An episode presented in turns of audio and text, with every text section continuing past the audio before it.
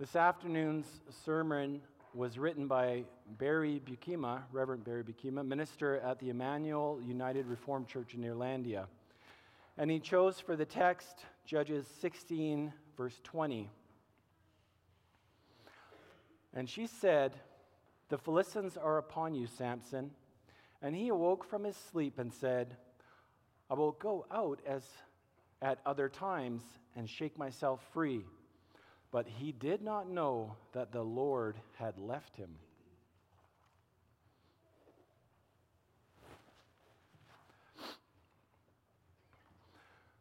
Congregation of our Lord Jesus Christ, there's a story of a man named Barney who was always proud of his thick, wavy hair. But then he began to lose it. Finally, just one lone hair remained on the top of his shiny dome. One morning, Barney awoke, looked at his pillow, and was shocked to see that last hair lying there. Jumping out of bed, he ran downstairs crying, Martha, Martha, I'm bald. Well, this, this ought to remind us, says Richard DeHaan, of the Christian who begins to dabble with the things of the world, getting deeper and deeper in sin, and sliding away from the Lord without even knowing what is happening. Not until he has had some startling experience, perhaps due to God's discipline, does he see his true condition. When suddenly brought under the powerful searchlight of the Word of God, the deceived one is shocked to realize how suddenly and deceitfully Satan has stripped away his spiritual power and discernment. Well, that's what we see in Samson. For in Samson, Israel was meant to see themselves. For they too were called by grace, bound by vow, repeatedly empowered and greatly gifted. Yet she was faithless, self indulgent, and only too ready to be friends with the world. Here we see in one man that a life consecrated to the Lord, walking closely with him and reliance on his grace, is the Christian's and the church's only source of spiritual strength and power that only by living a Nazarite life, whose emblem of long hair is the confession that without me, without the Lord, you can do nothing. Well, we know blessing and victory as individual believers, couples, families, and as a church. When we look at Samson, we see ourselves strong in the Lord yet weak in ourselves. And, we will, and when we look at Delilah, whom he fell in love with, we see the seductive power of the world out to destroy us. We stand aghast at how this woman could operate so coldly as to prepare to betray Samson for cash. But what should we expect from the world whose bottom line is money and personal advantage and not the glory of God. Some hymnals have this song Are there no foes for me to face? Must I not stem the flood? Is this vile world a friend to grace to help me on to God? Of course not. Thus, if you listen to the seductive voice of most advertising, you'll soon feel unhappy unless your home is furnished with the latest and greatest conveniences. You'll feel bored if you're not driving their sportiest vehicles. Ugly if you're not buying their beauty aids. A misfit if you're not wearing their line of clothes. Insecure unless you're investing in their company unnecessarily poor if you're not supporting the lottery, and a loser unless you too are swinging with the world. In all these cases and more, they don't care about you. The world doesn't care about you. It wants your money and it wants your soul. Especially the entertainment industry, with much of its music and film aimed at celebrating sin and ridiculing faith and commitment to Christ. How many Christians don't seem to be blind and almost totally deaf to this as they and their children continue to just take it all in, in what they regularly listen to or watch or pay attention to on social media networks?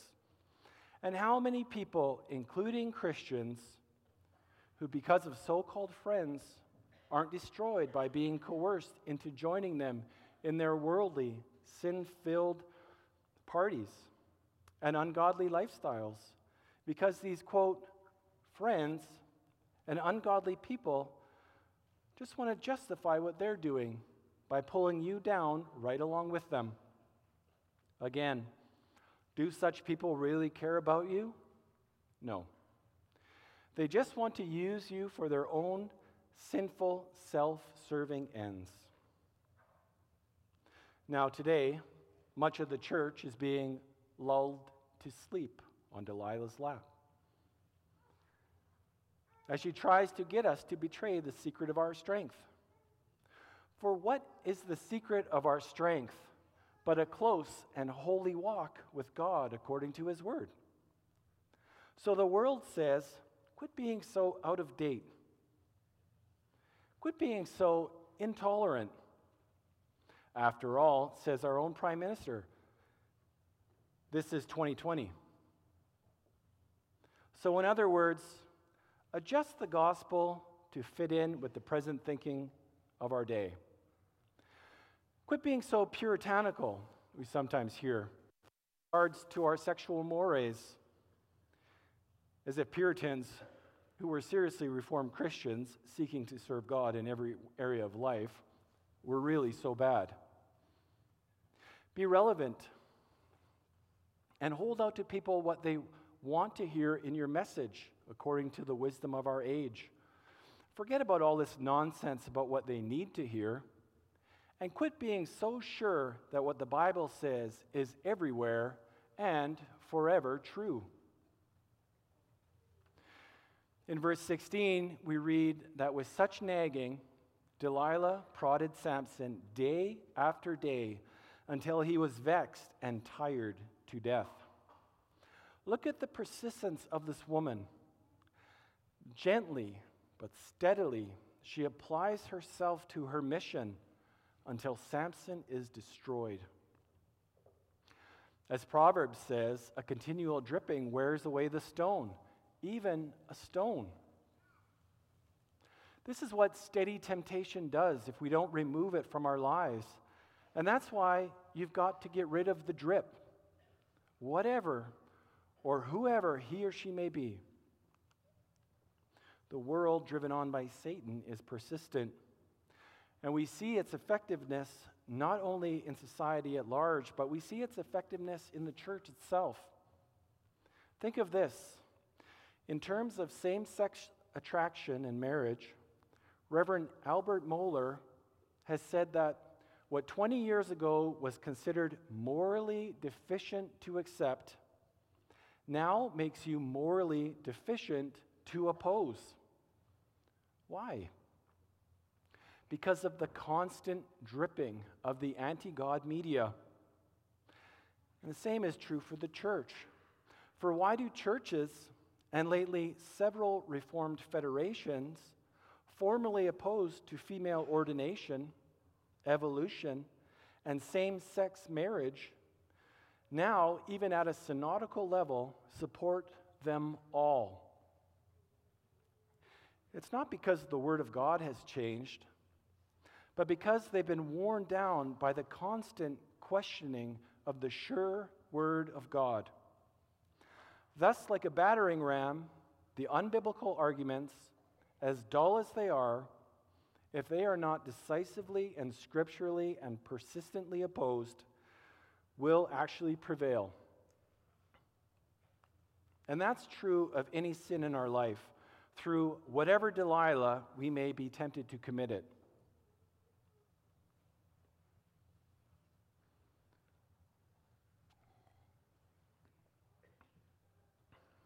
Samson's mistakes are obvious.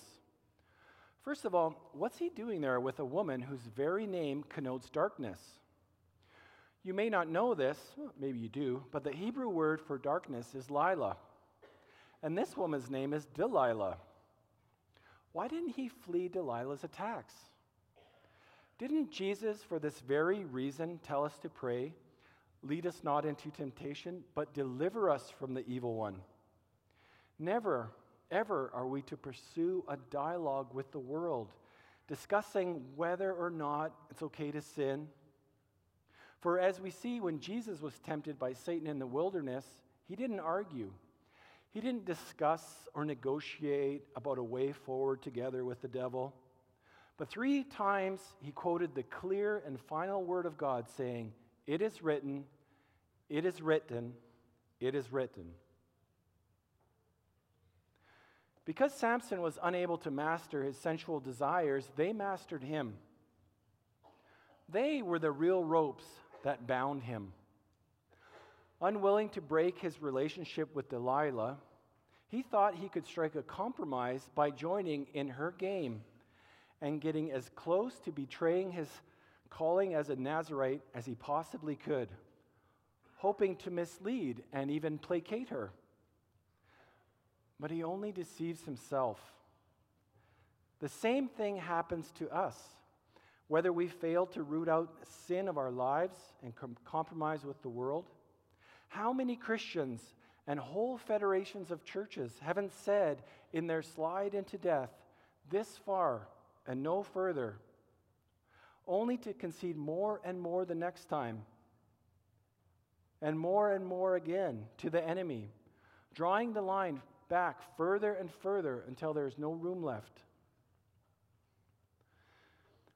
So, when we compromise with sins such as sexual immorality, stealing, angry outbursts, or whatever, you need to understand that time is always on the side of the tempter.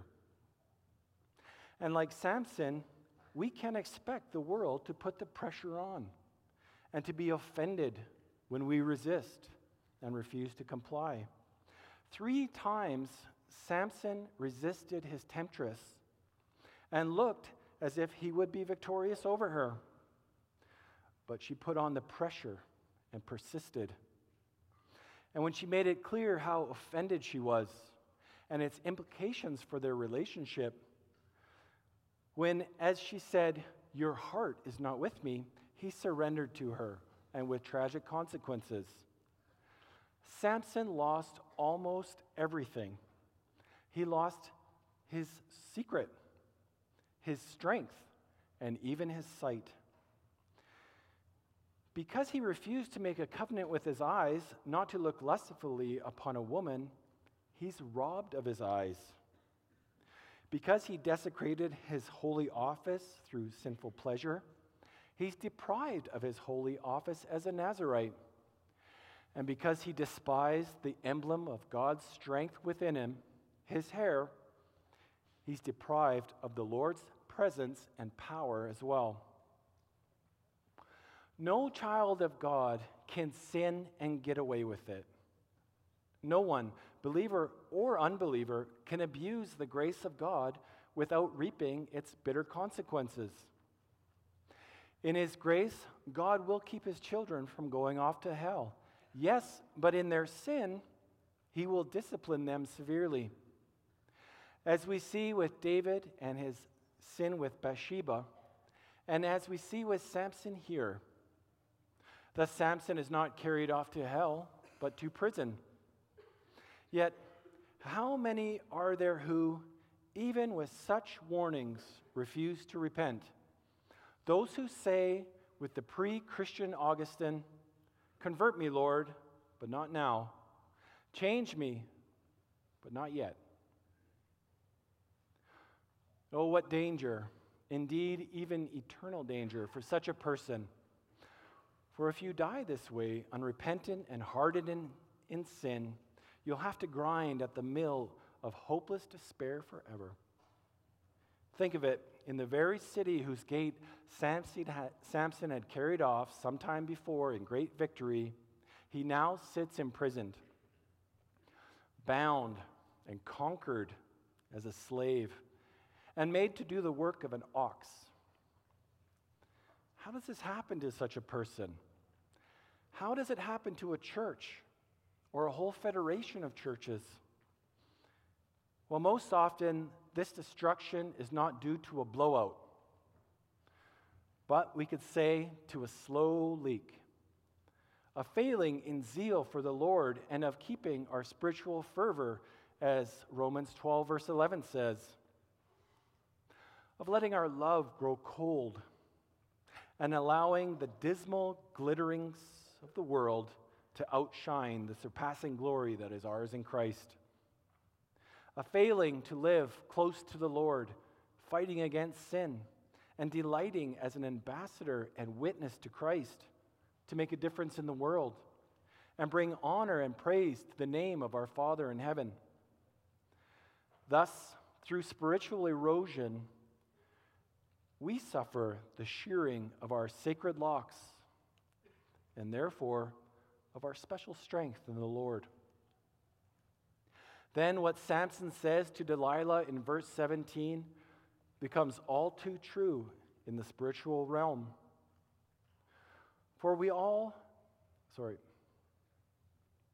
for when we fail to live as Nazarites unto God, that is, those who depend upon God's Spirit, to live a life that departs from evil and devote ourselves to the Lord and the demonstration of His almighty power, then we too become weak like any unbeliever. We become a child of the world and captive to the power of sin and Satan. Samson's hair was not the source of his strength, but the symbol of his consecration to God, of which his seven uncut braids were its sign and seal. And to renounce that would result in nothing less than, as Samson says, my strength will leave me, and I shall become weak and be like any other man. So, why is the church so weak today, especially in the Western world? Why so irrelevant to our present society? Why are Christians at large so timid in their testimony, so ineffectual and lukewarm? Isn't it because, like Samson, we're flirting with the world and have, in many cases, gone to sleep with our heads on her lap? Isn't it because we become too much like anybody and everyone else in the world? As someone has said, the saddest words in all the Old Testament may be found in verse 20 of our text, stating the tragedy of a person unconscious of the fact that the Lord has left them and that they stand defenseless before the enemy. And what happens when the Lord forsakes his people? Well, we have a terrible and striking example of just that in Numbers 14, verses 40 to 45. For when unbelieving Israel regretted the consequence of not being able to enter into the promised land, of believing the report of those 10 unbelieving spies, they said in defiance to God's word, preventing them from going into the promised land, that nonetheless they would go up and fight for the place that the Lord had promised. But Moses says to them, This will not succeed. Do not go up, because the Lord is not with you. You will be defeated by your enemies, because you have turned away from the Lord. He will not be with you, and you will fall by the sword. And that's exactly what happened. Amazingly, Samson was not subdued by a mighty army, but by just one temptress. So the church is not destroyed by any amount of persecution, but by unbelief and by apathy towards the Lord. This is why we need to repent of this and look at our lives and every day rededicate ourselves to the Lord.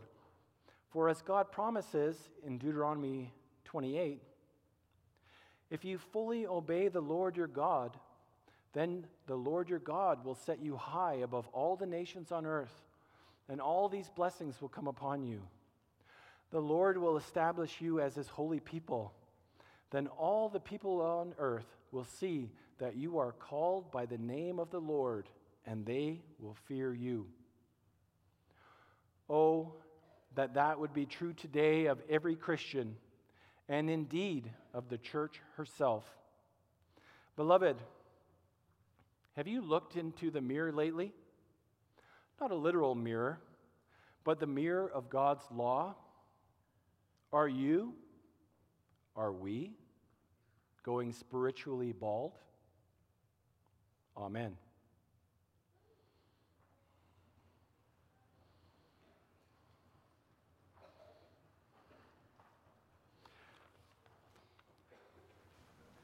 Let's respond with the singing of hymn 55.